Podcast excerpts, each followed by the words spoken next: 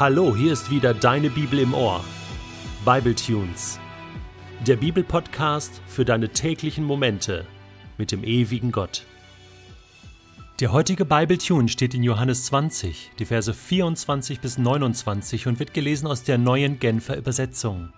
Thomas, auch Didymus genannt, einer der zwölf, war nicht dabei gewesen, als Jesus zu den Jüngern gekommen war. Die anderen erzählten ihm, wir haben den Herrn gesehen. Thomas erwiderte, Erst muss ich seine von den Nägeln durchbohrten Hände sehen. Ich muss meinen Finger auf die durchbohrten Stellen und meine Hand in seine durchbohrte Seite legen. Vorher glaube ich es nicht. Acht Tage später waren die Jünger wieder beisammen. Diesmal war auch Thomas dabei. Mit einem Mal kam Jesus, obwohl die Türen verschlossen waren, zu ihnen herein. Er trat in ihre Mitte und grüßte sie mit den Worten Friede sei mit euch. Dann wandte er sich Thomas zu. Leg deinen Finger auf diese Stelle hier und sieh dir meine Hände an, forderte er ihn auf. Reich deine Hand her und leg sie in meine Seite. Und sei nicht mehr ungläubig, sondern glaube. Thomas sagte zu ihm, Mein Herr und mein Gott.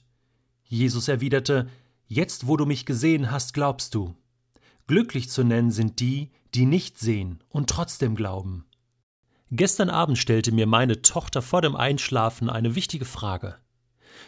Die Frage lautete, Papa, was hat sich eigentlich geändert, seitdem du Christ geworden bist? Dazu muss man wissen, dass ich mit 14 Jahren zum lebendigen Glauben an Jesus gekommen bin. Vorher bin ich in einer nichtchristlichen Familie aufgewachsen. Auch meine Eltern, auch meine Schwester. Und nun saß ich da an ihrer Bettkante und überlegte, was war anders geworden? Was ist anders gewesen in diesen letzten 30 Jahren meines Lebens? Und ich konnte ihr erzählen, dass vieles anders geworden ist. An vielen Beispielen konnte ich ihr erklären, wo Gott eingegriffen hat in meinem Leben, was er verändert hatte. Aber das Wichtigste war, dass ich seitdem wusste, mir ist vergeben, Gott liebt mich und ich habe nun ewiges Leben. Ich bin mir meines Heils, meines ewigen Lebens mit Jesus bewusst und gewiss. Sie schlief dann ein, und ich dachte noch ein bisschen drüber nach. Und heute, als ich diesen Text jetzt gelesen habe von Thomas, da fiel mir das wieder ein. Ja, es ist so, und ich möchte den Text von hinten aufrollen. Jesus sagt zu Thomas, glücklich zu nennen sind die, die nicht sehen und trotzdem glauben. Ich habe Jesus noch nie live gesehen. Niemand von uns hat Gott je gesehen. Und doch kannst du Gottes Handschrift in deinem Leben erkennen, wenn du genau hinschaust. Ich kann das. Ich kann erzählen, was Gott in meinem Leben getan hat, wenn ich zurückblicke. Ich kann von dem Frieden berichten, der in meinem Herzen ist, immer und immer wieder, wo Gott mir begegnet. Ich kann Gottes Handschrift in dieser Welt erkennen, in der Geschichte. Ich kann sie in der Schöpfung sehen. Ich höre Gottes Stimme durch den Heiligen Geist und ich kann seine Handschrift sozusagen schwarz auf weiß lesen in der Bibel. Und ich glaube, ich glaube dieser Handschrift, ich glaube an diesen Gott. Thomas war in einer anderen Situation.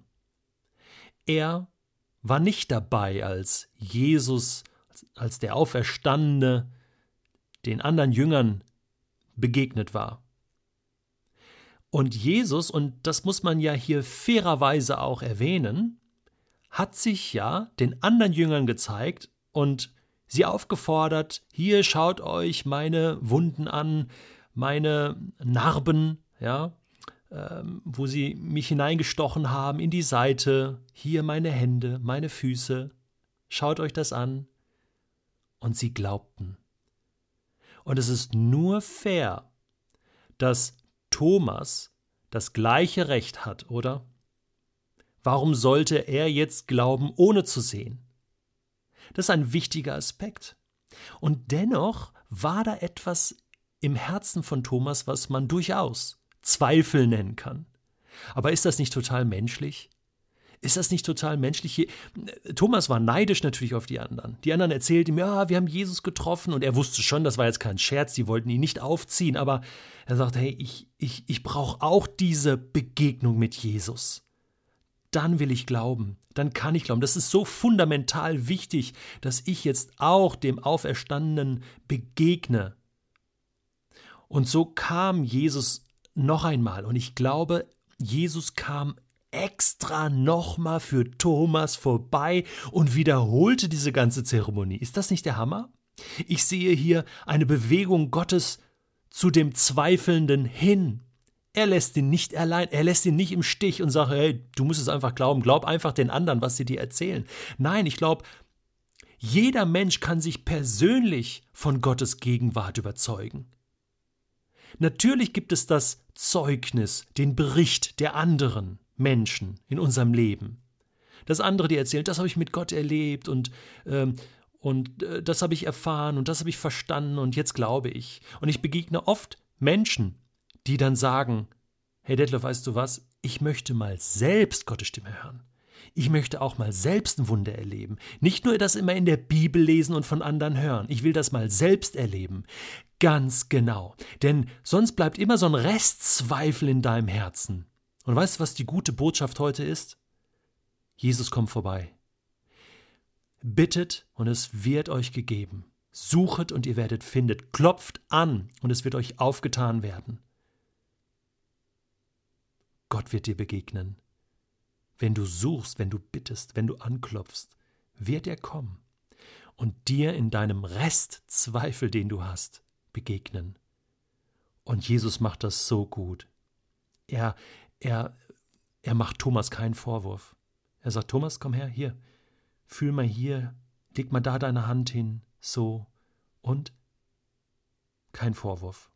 Und Thomas fällt auf seine Knie und sagt zu ihm, mein Herr, mein Gott, du bist es wirklich und es war zu einer eigenen Erfahrung geworden. Und das, was Jesus dann am Schluss sagt, jetzt hast du mich gesehen, du glaubst, das ist keine, keine Rüge in dem Sinn, sondern es ist eine Feststellung.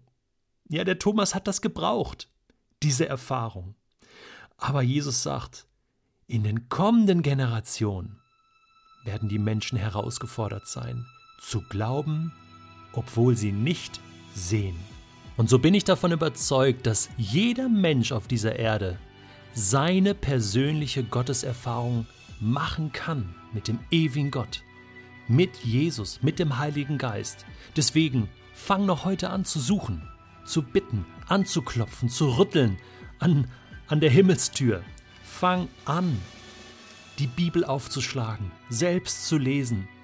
Komm mit und überzeuge dich selbst. Das war das, was Philippus zu den ersten Jüngern sagte, zu denen, die Jesus noch finden sollten. Komm mit und überzeuge dich selbst, so wie Thomas.